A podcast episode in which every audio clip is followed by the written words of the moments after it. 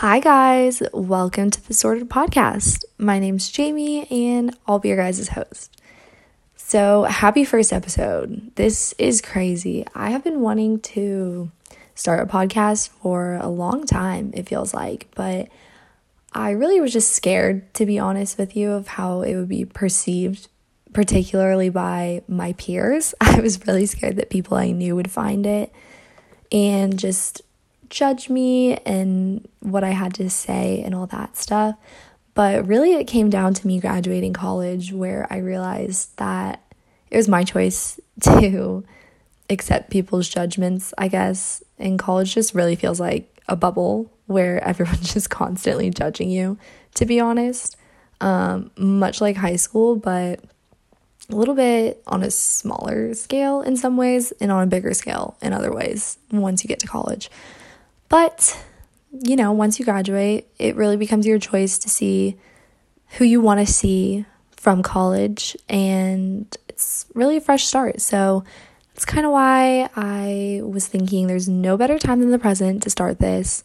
And I got a lot to say, to be honest with you. So, you know, let's let's just dive right in. So, you know, first episode, I'm going to go through the laundry list, of course, what the podcast purpose is, what my background is, and really just what to expect in the future from this podcast. So I'll try to make it as quick as possible. I'm not even sure if people really care about all that stuff, but I think context is important. So I'll make this quick. So, first and foremost, let's talk about the title of this podcast Disordered. There's a parenthesis around the word order, and I'll touch on that too. But let's just talk about the word disordered first. So there's two definitions of disordered. One pertains to the mentality of disorder, and the other refers to the physicality. So, the mental definition is suffering from an illness or condition that disrupts normal physical or mental functions. And the physical definition is not neatly arranged or confused and untidy. The word that really stuck out to me in both definitions is confused. So, disorder, whether physical or mental, leaves us super confused. We don't know which way to look or what's true of our thoughts versus disordered thinking. And that's really where it just becomes difficult to decipher what's true, what's a lie, what's your mental you know, your mental state with everything. But that's kind of what I want this podcast to help with. I really want to hit on eating disorders specifically because that's what my experience is with, but there's also disordered thinkings of all kind, like love styles, self-image, social interactions, the whole nine yards. And, you know, I, I, definitely have experience with all of them, but eating disorders, I feel like, are the most, you know, prominent in our culture, especially at the moment. So, really gonna hit on that. But I chose to parenthesize the word order in disorder because I want all of us to remember we can find order in the middle of our disorder through God specifically he is really who got me out of my pit and really every pit I fall into because, you know, kind of feels often that I find myself either back in my eating disordered thoughts or any kind of mental state that's not the best every single time he gets me out. And I really want to share with you guys the miracles he's put in my life because I know specifically with any kind of eating disorder thought, or really just any disorder thought, you tend to feel alone because that's really the point of it. The disorder thought is trying to make you feel like no one can relate to you. You're alone in your thinking, and it's just such a dark place to be in. And I, and I feel like just with any kind of podcast, it really helps you feel not alone. I mean, when I'm driving in the car, I'll listen to podcasts nonstop because it just makes you feel like someone else is there. So, with this podcast, I really want to help people with their disordered thinking. And again, specifically around eating disorders is really what I'm going to hit on. but I want people to know that they're not alone and that they don't have to stay in that disorder thinking mindset. So that's kind of the purpose of this podcast. Because if my eating disorder has taught me anything, it's that there's only one thing that can really fill your soul, and that's God. It's not anything the world has to offer us, it's not how we look physically or what we have or how people perceive us. It's really just God and your relationship with Him. And it's been a long journey to find that that's true. But now that I have, I just, I really want people to know that the like, the peace you can have once you figure that out is crazy. It's insane. And I'm not saying that it's like flipping a switch. And once I decided that I'm not gonna, you know, give into worldly things and X, Y, and Z, I've just been a, you know, perfect picture of peace. is that an alliteration? Is that what that word is? Anyway, it's not been that. It's definitely been up and down. I've had moments of, you know, just really good moments, and I've had really bad moments still. So it's been a journey, and that's what I want to share. But we'll hit on all of that more in depth in the future. So before we get any further, let me just tell you a little bit about my story. So I began dancing at age 14, which I know is super late if you know anything about the dancing world. Typically, people start as soon as they can walk. But I really fell in love with gymnastics first still pretty late. Didn't start gymnastics, I think, until I was maybe 12. But I just had this overwhelming fear of back tumbling, you know, going backwards. So that's kind of when I was like, okay, I don't think gymnastics is for me. And ironically, I was just scrolling through the TV, saw Dance Moms, if I'm being completely honest with you guys, saw them compete, saw the pretty costumes they were wearing, and just kind of the glamour of dance competitions. And I was like, okay, I'm gonna do that. But my parents were, you know, I'm the youngest of six girls, all girls, and they've all been through dance. They've all been through every sport imaginable. So when it came to me, my parents were like, we are not wasting any more money on these sports that they stick with for two months and then move on to the next one. So when I told them that I was interested in dance, they kind of were like, "No, sorry, you know, figure it out yourself, but we're we're done." Which was understandable. And and that's where YouTube came in. I started searching just the basics of dance. If anyone remembers KBM Talent on YouTube with Autumn Miller, that was my lifeline.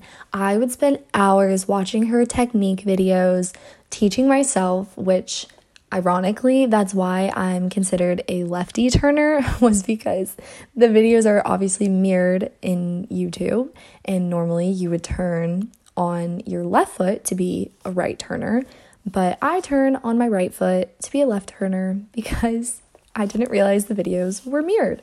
So, fun fact for you. But anyway, because of this upbringing with dance, I really didn't have exposure to just everyday dancers in a studio. I was just teaching myself on YouTube. And I actually started enrolling myself in competitions. I choreographed my own solos and would just enter them in competitions, go by myself, compete, and actually was doing pretty well. I was placing in the top five in almost every competition I went to, which is insane looking back on it. I really don't know how that happened, but besides the point. And, you know, it really wasn't until I would say high school that I was exposed to, you know, normal dancers, I guess you could say.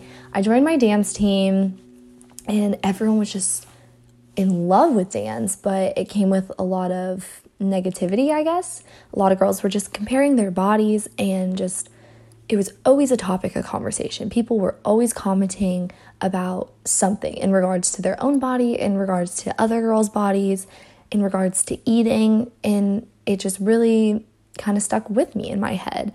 I started looking into, you know, quote unquote, healthy eating, and it just became an obsession. I just vividly remember sophomore year of high school is when I really just got into it, just down this deep rabbit hole on Google of what was considered healthy, what was con- not considered healthy, what was gonna hurt my body versus power it. And it, sure, it started off really innocent, I'm sure, but it just became an obsession. I just, I couldn't do anything without thinking about food.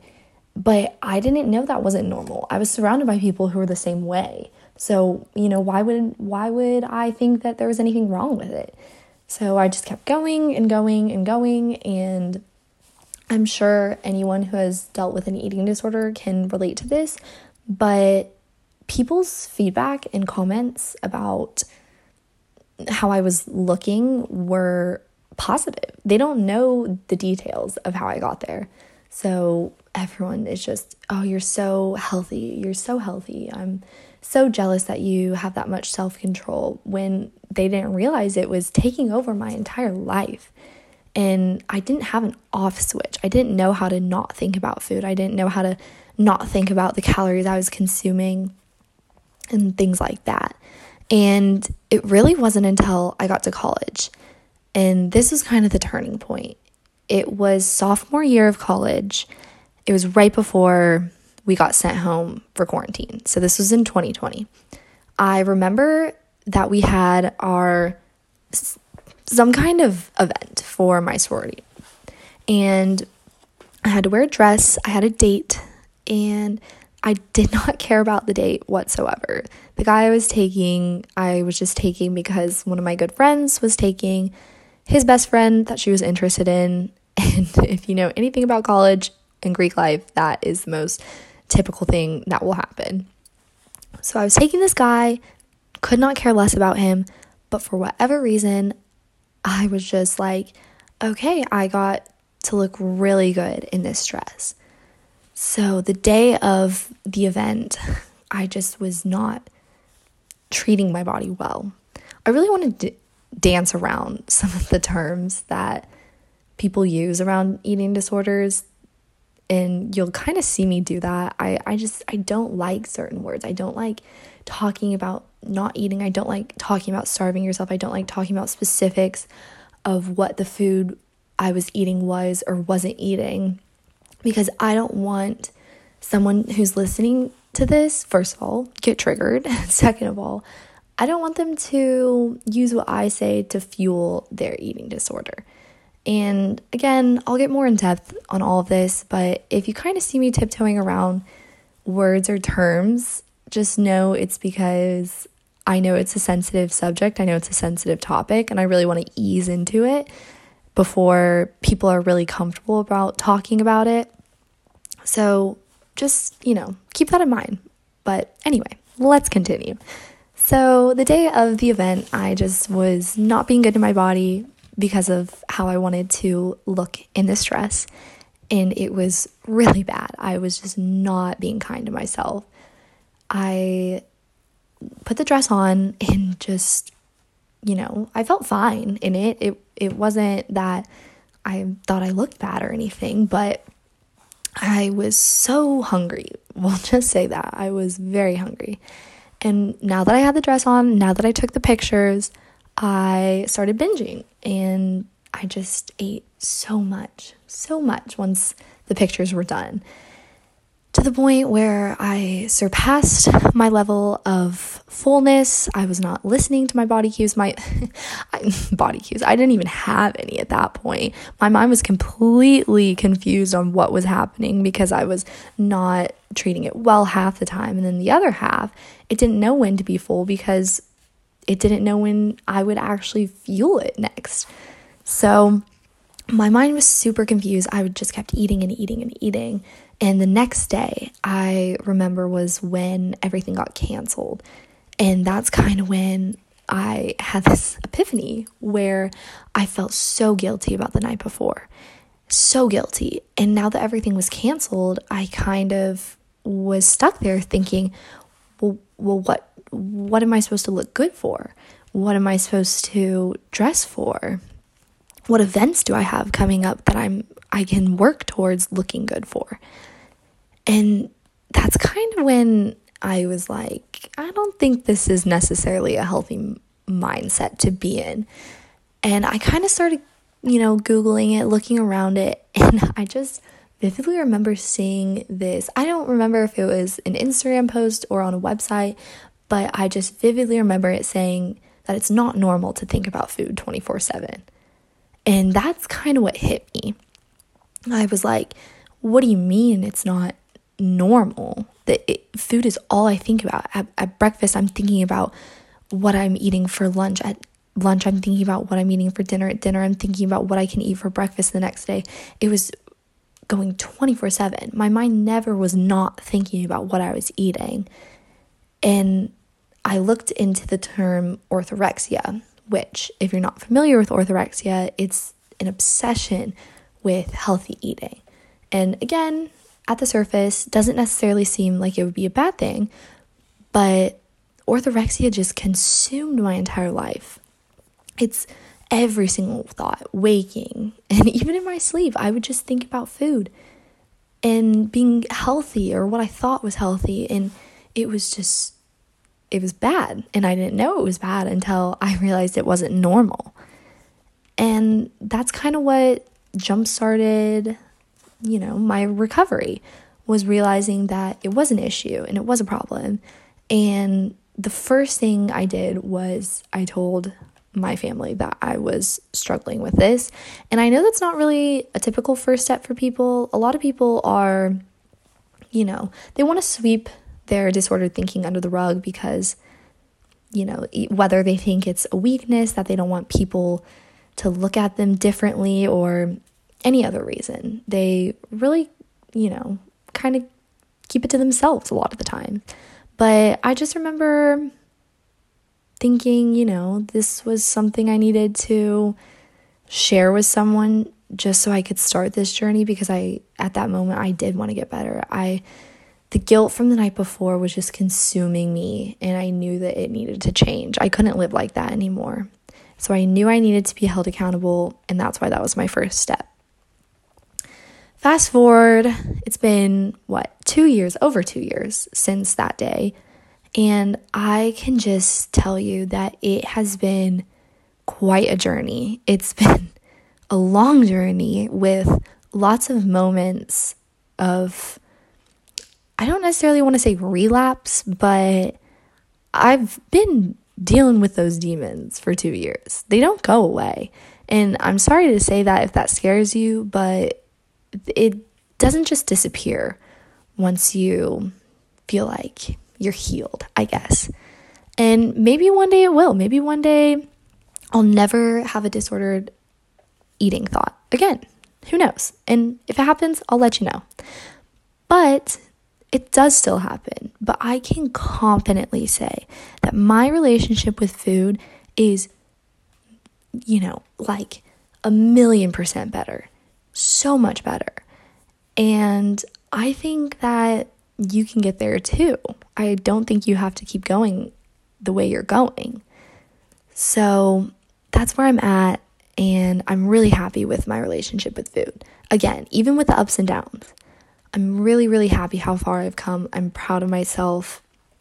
And I just, what really kickstarted my desire to start this podcast was listening to the people around me and the comments they make about their body, the comments they make about food, it's just so disheartening that it's normal in our society to say those things or to think that way. And I don't think that's a good thing. And I think it needs to change. So I really wanted to start this so people can join the movement and want to change that and want to change how you think about yourself and how you think about other people's bodies and what you say about other people's bodies and knowing the impact your words have, not only on other people, but on yourself. So that was a ramble, I guess, but I guess that's also kind of the point of this. Anyway, so where is this podcast headed?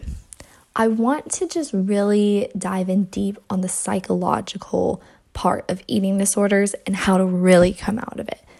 How to just get out of that mindset, just move forward in that mindset, what you can do, how you can do it. Um, the goal is really to just get you out of that place.